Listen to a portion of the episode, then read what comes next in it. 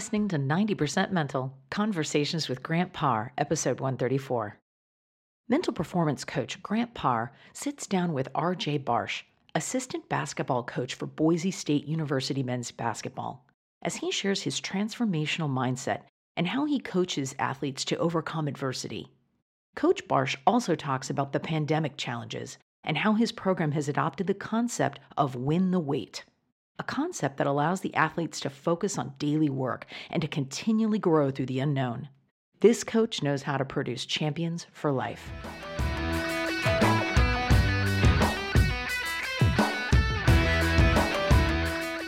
What would more wins, higher productivity, or quicker recovery mean for you?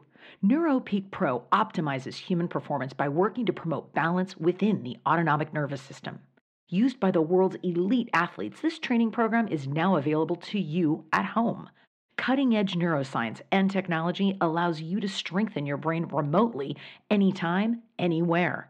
Schedule your evaluation and get started with your brain training today. Visit NeuroPeak Pro and receive a 10% discount by using the promo code GRANTPARR.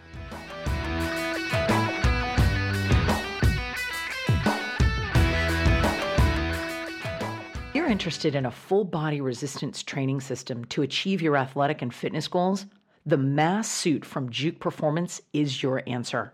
The Mass Suit is a full body resistance training suit that you wear during your exercising or sport specific training to enhance your speed, strength, power, agility, and endurance.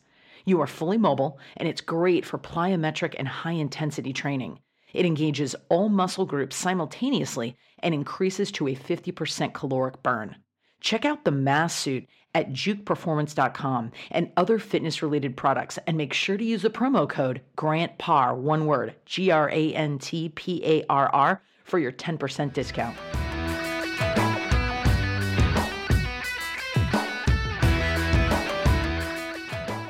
Hey, coach, how are you? I'm doing well, Grant, and yourself? Oh man, I'm considering the times. You know, I know this is challenging for everyone, but uh, I'm feeling great. Um, really, uh, just my frequency's high today, so I'm feel I'm really excited to have you on my show, man. That's good that your frequency's high. I'm gonna try to draw some of that as well from you. All right, I love it. I love it. Well, again, super excited to have you on my show. We are going to talk about just kind of your mindset as a coach and as an athlete, your journey that's led you up to your role right now at Boise State. Uh, but I know there's three topics we're going to talk about. I know that you're very passionate about. We're going to talk about about leadership and success and culture. So, really excited to talk about those three things with you. I'm excited to talk about those three things. That that those are my those are my wheelhouse. You know, people say wheelhouse. I've, I don't know what that what a wheelhouse really is, but my will. So I love it. I love it. Well, let's get into uh, my favorite topic, or one of my favorite topics is is mental toughness. This is something that I talk about all the time, and I teach athletes um, a lot. So, and I know you do too as well. So, when you think of the words mental toughness, uh, what does that mean to you? Mental toughness for me is to be present mm. and simply to have a short term memory, even for the good things and even for the bad things. So, whether that's in life, whether that's in economics, whether that's in sports, whether that's in your marriage, to keep short accounts of things, but make sure that you're putting in the work in the moment. It takes a lot of toughness to be present. It does. It's it's the law of two easies. It's really it's really easy to do and it's really easy not to do, but but you have to practice at it. You have to literally it's a skill to be where your feet are and get into your breath and owning your thoughts and aligning your thoughts and emotions. Um, especially, I call it conquering the emotional hurricane is mental toughness for me because we're surrounded by it all the time, you know, in competition, even outside of competition.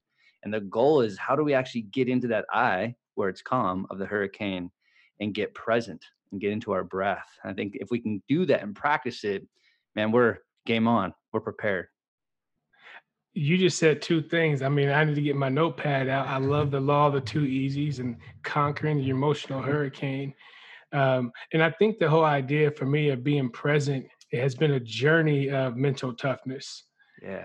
I think in the past, I would always judge my mental toughness on the outcome of the situation. So I would make mental toughness this thing of resilience, of bouncing back, of you know, going against the grain or fighting harder. When sometimes you got to go with the tide. Sometimes you don't need to fight, and so I had to change my my framework of what does it mean to be tough mentally? Yeah. Is be able to access that power presently. And so that's but it was a transition right? You don't just arrive there just because you know it's available. Totally. You know and i'll and i'll add to this uh, and this is why i love the show because when you're when you're talking with like-minded people um, there's always something that i can learn and you can learn but i love it that when you talk about mental toughness it's it's not about fighting it's about just actually going with it and being with it and i and i call that i get this from from bruce lee it's called bending so how do we bend and not break? And how do we do that? We get into our breath. We have to be present. Be water. Be water. Exactly. Exactly. So with that being said, when you think about your when you reflect on your your career as an athlete and also as a coach, um, either or, can you share a specific time where you had to be mentally tough or you had to coach somebody through a mentally tough situation? when I became the head coach at Southeastern University, uh, about 28 years old, 27 years old, 3,000 miles from home, I had a, a, decent roster going into that first year. And I realized that my best player was uh, not on track to graduate. And um, and he was a, a to me an all American type guy. I'm born to win. It shirt this young man then my chances of winning drastically drop at this level.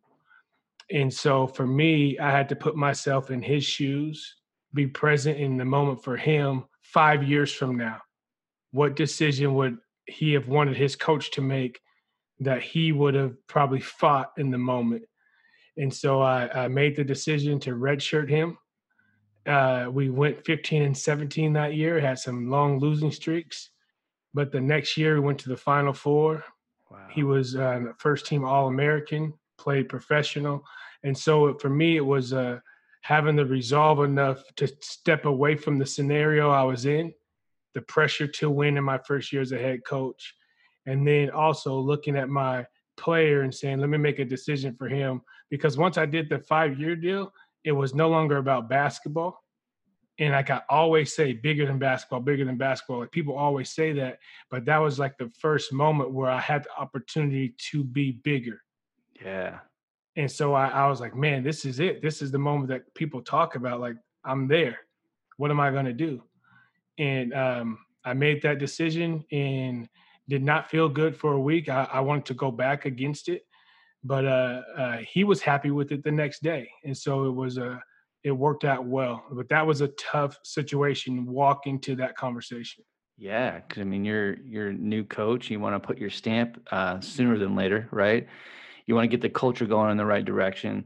But I think it's one of those things that I preach all the time. It's about playing a bigger game, and sometimes playing a bigger game, you got to make tough decisions that might not be that might affect things immediate, or it might actually affect, like in your case, the following year. And also, you're reading the defense for this young athlete uh, and that's where I think transformational coaching, like a lot, a lot of, a lot of transactional coaches be like, screw it, man. I, I need to win now. But you, you were, you saw it. You were more of a visionary and that transformational lens. That's awesome, man. I love it. Yeah, you know, uh, Grant. One of the reasons I, I think I was able to make that decision is over time I had studied some of the great coaches that you know that I thought were you know successful, and very few of them had a uh, big bang in their first year. Mm.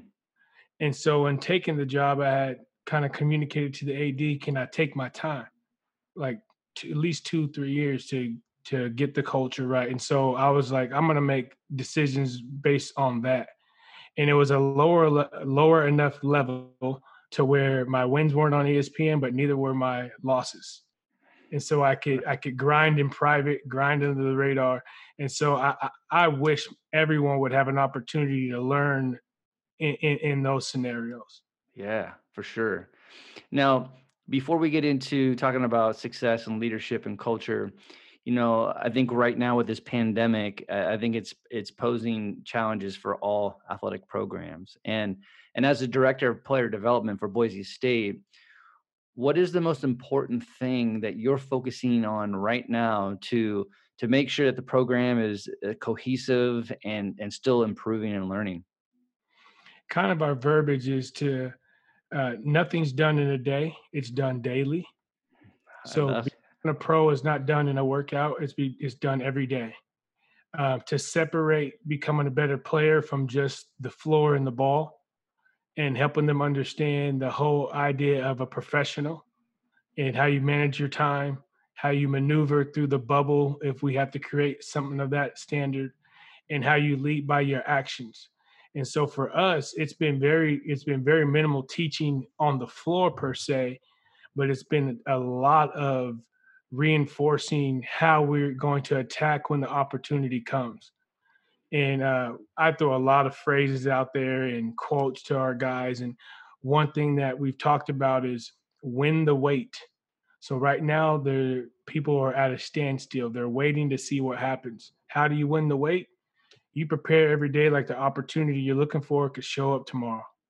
Yeah. And if that happens, we'll be ready to go. You know, I again, I'm taking something from you. I love it. You know, the the whole idea and the perspective or the paradigm of it's not what you do uh, in a day it's what you do daily love that i'm taking that from you you know and win the wait is something um, it's really interesting that you bring that up because there's a lot of athletes and a lot of programs that i'm working with now and one of the things the biggest theme that i'm focusing on as a mental performance coach is connection how do we how do we stay connected to our craft and then how do we stay connected to the people that are going to feed us through this time so we're we're we're staying in our lane. We're focused on what we need to get done. So when it's ready to go, we're not going backwards to go forwards. We've stayed connected through that whole process. So, and I'm big on language as well. Um, big on words. So if you were to create a word, you you've already kind of created a theme here, win the wait. But if there was a word that you wanted to share with an athlete uh, during this time to keep them focused, what what would that word be? Work work. and, and, here, and, here's why I say that word is because um, actually let's make it two words: adaptable work. Ah, good. See a lot of pros in the bubble that don't get to go home to their hyperbaric recovery chamber. So they had now put ice or something in their bathtub. They're still doing what they want to do, but they have to adapt it based on the circumstances they're in the work doesn't stop. Your innovation has to be more than it ever has. And then um, and then the consistency of other areas in your life. So if I'm working to become a professional athlete, if I want to go to the NBA, um, there's nothing outside of my control that getting better today should change. Like the eventually the NBA, there's going to be a draft. There's going to be so the opportunity being paused right now should not change my process. Exactly. You just go to work. And so for us, it's we Coach Leon Rice is brilliant by making the confound the, the compound things simple. And for us, it's go to work. What does work look like now? Less time in the gym. All right, so let's become more efficient. More time on film. All right, let's make film more efficient. Let's keep adapting daily. Yeah, absolutely. I love that. Now, we're going to get into success now. Again, you and I talked before the show. There are these words that we use in sports or in performance that we all hear, we all know, but we all have a different meaning to it. So when we think of success and and you as a coach, pretty much everywhere you've gone, you have experienced success. And and I know success and winning and being transformational is very important to you. But when you just think about that word success, uh, again, it's a broad word, but what does that what does that mean to you as as a coach? Uh, success to me means uh, influence without proximity. Ah. So I can walk in any gym now with this logo on, and I have influence, so I have their attention because of the success of the logo. And so the more success I have, the more influence I will have without having to prove myself in proximity. To me, that's success because it opens doors that I didn't even know that were available mm. based on the success. And so I think the reason I use that is because I think it it, it transcends um, just basketball. Like you can, it, it happens in speaking, happens in teaching, it happens in it. Success opens doors to where your energy meets you in the room, precedes you to, before you get to the room. Yeah, that to me is success. Is when that energy is good. Coach, I was just as you were talking because I'm really, really big on energy. As much as that, what I do is it's it's about being present and mindful and, and being in your breath. But all that gets fueled by the energy. And so I was gonna ask you a question about how how important is energy with success, and and you just answered it. So that's that's beautiful. Now, with your role right now at Boise State, what is the most rewarding part of your role, and what's the most challenging? Uh, the most challenging part right now is uh, not having the organic uh, small talk that would happen in the locker room, in the office, in the hallways. Uh, that is at the for right now for our second purpose. Those times are gone. Um, you don't get to sit in the gym for six hours and work out with your guys, and then they hang out and have a Powerade or a Gatorade, and now you get to talk about life. Like now, those moments are not organic. So having to create those moments to really get to the heart of your player. Um, that's been the toughest part for me because that's where I coach from. If I'm going to be hard on a guy, I got to know him. I got to mm. really know him. So having to develop that is has been good, but also a challenge. The most rewarding thing is um, to see that when you when Coach Rice recruits self starters, we recruit a certain type of player that when these situations happen, they show why we recruited them. So they don't go into a silo or go into, oh, why is this happening to us? Since we have a target of the type of player we want, these are the moments where they show up. We were down 18 points with three and a half minutes to go in a game and came back and won this past year versus Utah State. We have guys that thrive under pressure we recruit those type of guys, second chance guys, overlooked guys, and that this is that scenario. So what's been very rewarding is to check on guys and hear them speak from their heart. I'm good, coach. We're gonna get through this. Yeah. That's been huge. Also, some of them, coach, man, this sucks. So they're being able to be real with us. That's the part that's been rewarding. Uh, you know, it brings up, I had a, a great advice from, um, he's actually, he's one of my favorite coaches. He coaches uh, high school football right now. Patrick Walsh uh, coaches at uh, Tom Brady's high school, and uh, though he's intense, but some of the things like what you were saying is what he does. And I remember him telling me this, like, love the love the person first, so you can actually coach the heart of the athlete and he's all about hugging and yelling and kissing and like basically tells parents on the first like on the parents night saying if you don't like me uh, kissing and hugging and telling your kid that i love him i don't want him on the team. Mm-hmm. because i'm taking care of him. And so and it just made me realize how important that is is is to get to know them to really understand the heart and the spirit of that person then you can get to the athlete. Then they'll trust you more hundred percent. I, I agree with that one hundred percent. It's awesome. That's awesome. Well, let's get into leadership. So again, another basic question. Uh, leadership is another word that's very big. It's very broad, and I think there's a lot of great leaders out there, and I think there's a lot of people that fall short within this area. So, what what do you th- what does leadership mean to you? And then, what do you think is the most important attribute of a leader? Leadership means to me uh, the ability to get people from point A to point B when they don't know what point B is, but they trust that you're taking them there. Ah. Uh, so um, there's blinders on their own potential, and they trust that you are going to take them on the course. So the trust and the leadership is is what it means to me to trust somebody to guide you. Um, and what was the second part of the question? What what's what do you think is the most important attribute of being a leader? The most important attribute of being a leader to me is the longevity of the compassion. And here's what I mean by that. A really good leader, in my estimation, is known by the people that leave his leadership that come back and give him a high five because now they're leading. Mm. So that's a head coach that has a room full of alumni that's a, a leadership expert that his other people are writing books and it's not the same book he wrote it's a different type of book but you can tell who he follows yeah so i love a leader that duplicates the process not himself uh, and that to me is is uh, is leadership. So longevity of compassion, reaching out to a person that you're no longer leading, that's now a teacher somewhere at a middle school, and they can't help you win a game or lose a game today, but they're still important in that regard.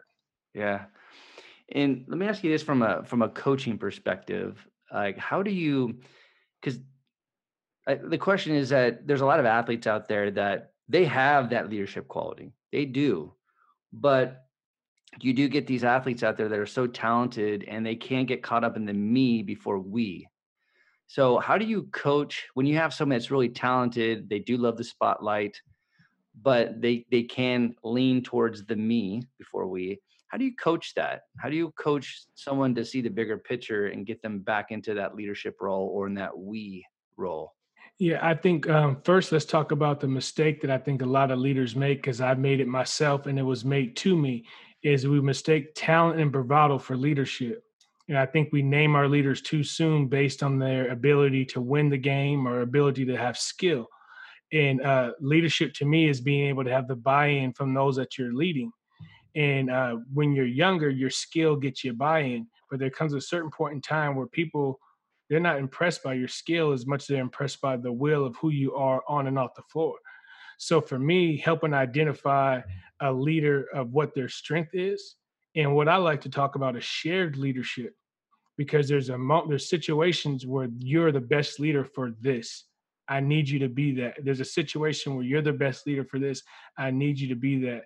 There's this misnomer that I grew up with where there always had to be one loud voice who was the leader. I don't really believe in that process because I've seen it work on me, my own teams being a head coach, where I had a walk on who was my leader in the locker room because he took care of everybody off the floor. He got them to class, he was their tutor, you know, he helped do their financial aid paperwork. You know, we were a small school, but he was so mature that he could not play and he could get in the locker room and say, Man, you need to do this, you need to do that. And they would respond to him. Wow. And so for me, it's like putting people in the right positions to lead so uh, not not um, setting them up for failure. One thing I love to do is the team meeting process. Is if I know where a guy is strong, to to give him kind of a carrot and letting him know, hey, tomorrow I'm talking about this, and this is where you're strong. Make sure your voice is heard when I bring up this scenario. Then we'll go into the meeting, and then the next thing you know, he's talking. So now he becomes the moral authority in the room on that topic. And so I begin to set up him as having a voice in that space. Yeah. And so I think that's a, the best way I've seen it happen because when you lean on the most talented guy to be your leader, uh, his emotion sometimes scars guys more than it helps them. Yeah. You know, I love it how you say, um, you know, right person, right task. You know, I, I had a, a, awesome, one of my favorite um, managers in my professional life and the workplace that he was all about right person, right task. And he get questioned all the time from people on the team, like, why is he or why is she doing that? And he would say, right person for the right task. That person is better at doing it than you are, but you're actually better doing this over here. And I was like, wow, like, so it's it's really cool that and, and also you're angling too. Like you know the strengths of your your your athletes. So you're positioning them, and um, and then when you position them, we're going to get in here to into into culture. But when you start doing that kind of stuff, you're getting them to get more ownership, more of more of a voice, and then it becomes a player-led culture versus a coach-led culture, which can are okay. Both of them are okay. But I personally, me, when you see a player-led culture and you're having these players that are running meetings without you, just all like and putting equipment away, doing things not not being told to do it. They just know how to do it, setting this standard. To me, again, frequency. I just love that shit. I'm like, that is awesome. Love it. Yeah, I think that's vital. Um, in those type of cultures, what I've seen is the team usually usually mirrors the synergy of the staff. Yeah. And so when they see the staff op- operating at a high level of okay, coaches this is his area this is his area and then coaches when he starts talking his area, you take a step back and you do nothing but promote him and you cheer for him. And then when it's your time, it's back and forth versus the internal tensions of I could do this better, I could do that better. Well, you may in the moment, but over time, the percentages say he should be the defensive coach. So right now, even if this fails, he's still the defensive coach. So right. support his theory going into this. And so I think when the team is able to see the conflict resolution in real time, they start to mirror those things. Um, and, and, like I said, a player that culture is is definitely uh, something that evolves over time. Mm. But it, it, takes a coach to be quiet for that to happen sometimes. Very I, true. Very true. Well, again, culture. So again, what is what does culture mean to you? And where do you start as a coach? Because I know you had to do this at, at your last program, um, and I know you you you're building culture now. But like, where do you start building culture? So, what does it mean to you, and where do you start when you're actually um, implementing culture within a program? So, for me, culture t- uh, starts with personal responsibility, and so you, as the leader of the culture, or you as the person implementing the culture, you first got to be leading yourself. I think it's very, very hard to implement practices that you don't believe in. And a lot of cultures fail when good people leading them because they copy and paste somebody else's axiom without knowing how they got there. Mm. And so for me, it's different type of strength. It's not putting 400 pounds on a bench versus doing 50 pull-ups in a row. Both guys are strong. They're just doing it different ways. Right. And so for me, it's having the personal touch on your leadership in your culture. Second thing is um, you've got to have words that locate what stuff means. Um, so if there's a fire, you know what what they have a language because the language comes from let's save everything we can save in this moment of, of chaos. Teams are made because another team's trying to create chaos for us. So words have power. So we kind of explain that to them you know the power of using words and shaping your environment with pictures and memories and things like that because environments can change your thoughts thoughts change your habits and habits lead to who you are. So for me it's first starts personally with that and then modeling those things and then in recruiting uh, not necessarily saying culture but saying um, hey go talk to one of our players and ask him what what it means to bleed blue it sounds so corny, but he'll be able to tell you right. why we say that. Right. Yeah. And so break those down. Coach Rice has a has a book um, uh, for our culture, our culture maxims that he spent a lot of time writing. And uh, it breaks down who we are. Uh, serve, move the ball, you know, Bronco tough, like all these things are simple words that have behaviors and actions behind them. Yeah. I, I love that. And culture for me is it is actions and words.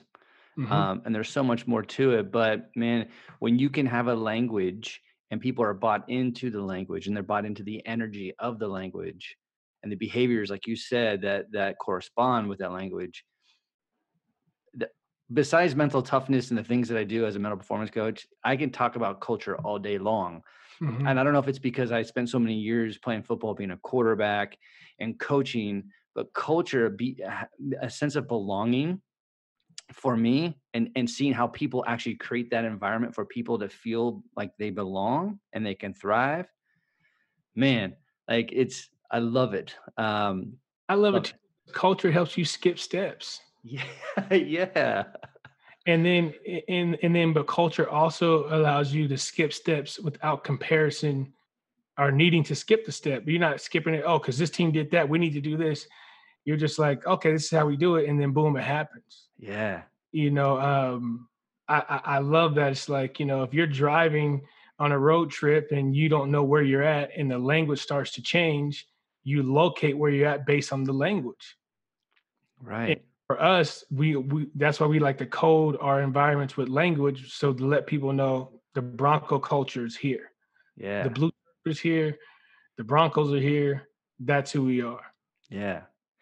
You know, it's um, I love this question. I haven't actually asked this in a while, but I've had a lot of coaches on my show when we're talking about when we talk about culture. And so I always ask them, like, if you were to deem your culture or name your culture? So right now for Boise State, um, what would that be? And, and I'm gonna throw out a couple of them that were really cool. I've had some coaches on here that say, you know, my culture is the effort culture, um, or the the feel it culture. Like when you step on my campus, I want you to feel my culture.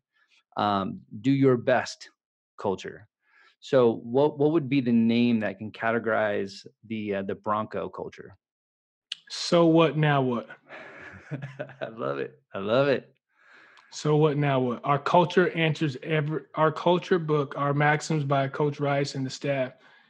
There is an answer for every hurricane that comes to our program within that book.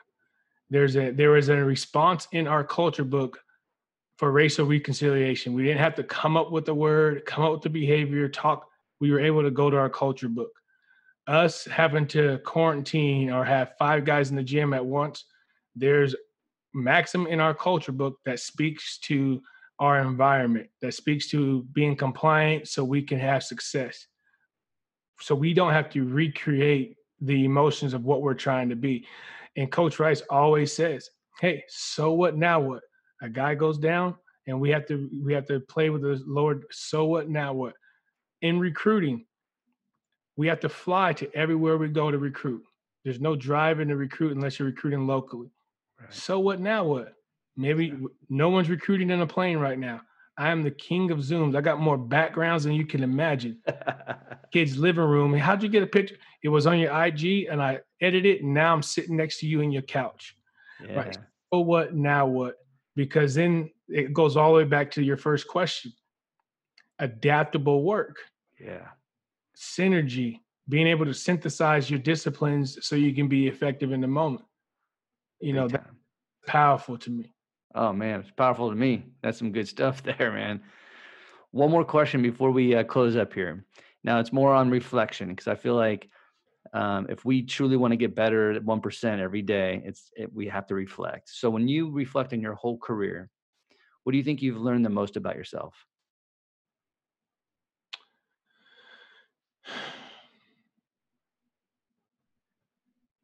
I've learned that I have low expectations of myself, mm. unfortunately. Um, I've achieved things that I've gotten a lot of high fives and accolades, and I'm more impressed by myself than I think others think. Because I think maybe I walk around and maybe I have a bravado that senses like I, I know I'm going to do these things or I'm supposed to do these things. I didn't dream that I would be here at this time in my life at 37. I didn't dream big enough my expectations were not high enough. And so for me, when I look over my career, I think that built into why I work how I work. And so it's no longer a negative thing. I used to think it was a kind of self defeating reality to have low expectations of myself at times. Mm. But um, when I reflect, that's one of those things like, man, I got to, we went to the final four my second year. That's pretty good. That's, yeah. was it possible? right you know it's coach it's it's it's really eh, i'm loving having this conversation with you because there's a lot of we talk about the word synergy there's a lot of connection the way we think and and kind of the things that we've gone through uh you know for me again i'm not going to go through my whole explanation of what i've learned the most about myself but it all goes back uh, when i look at my life and my career i didn't play a big game and i was scared even though like I had I went through some really cool stuff as an athlete, but as I left the sport of football, I played a very short, safe, narrow game, and there was a lot of these other things and dynamics that that played in that. But then when I got to the point of saying, "Screw it," like it's time to show up and blow up. Like I'm, yeah. I'm gonna play a big ass game, and the last six years have been completely different from the last twenty. Yes, no, that, that there's such a framework for for students that message grant has to be preached more because with all the trainers and all the systems of how to get better now uh, there's this whole mindset that's protected. Yeah yeah. Protected.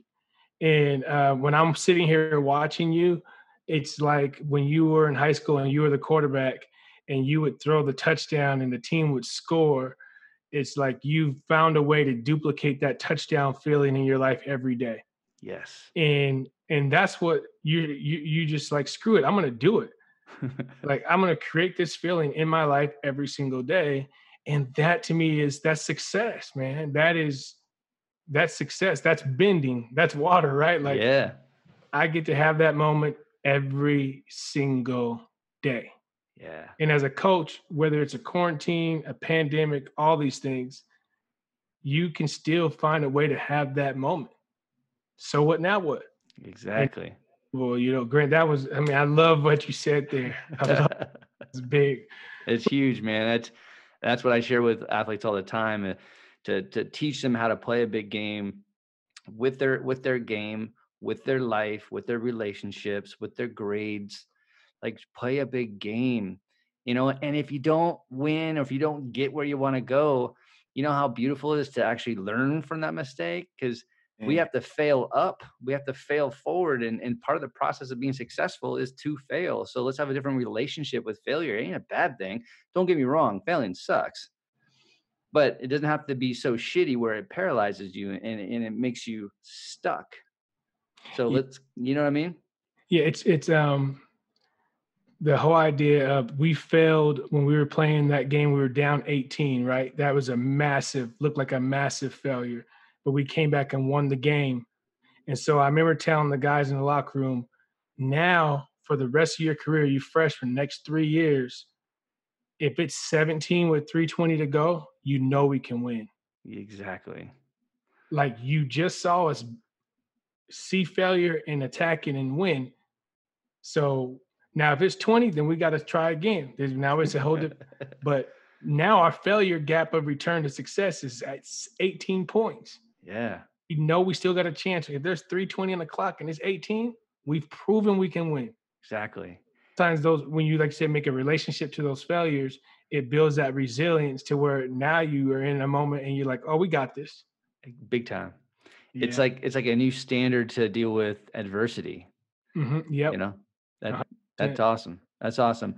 Well, coach, I mean, I wish I had another hour with you. I mean, I, there's so many things we can be talking and hitting the ball back and forth on. But uh, before we sign off, how can my listeners, how can they follow you and connect with you on social media? Uh, I am Coach RJ Barsh, B A R S H. So it's all one word, Coach RJ Barsh on Twitter and Instagram. Uh, I am the head coach of Joy on Instagram, so I, you know I'm contagious with that joy and yeah, putting out videos and, and stuff like that. So I, I love social media. I'm very active uh, on those platforms. I have my Linktree uh, right there on both platforms as other podcasts and different things that I've done. So if you want to follow the wave of contagious joy, man, that, that's where you can jump on the train. I love it. Well, I'll be jumping on that for sure because it's my favorite emotion is joy. So that's awesome. Yeah. It's awesome.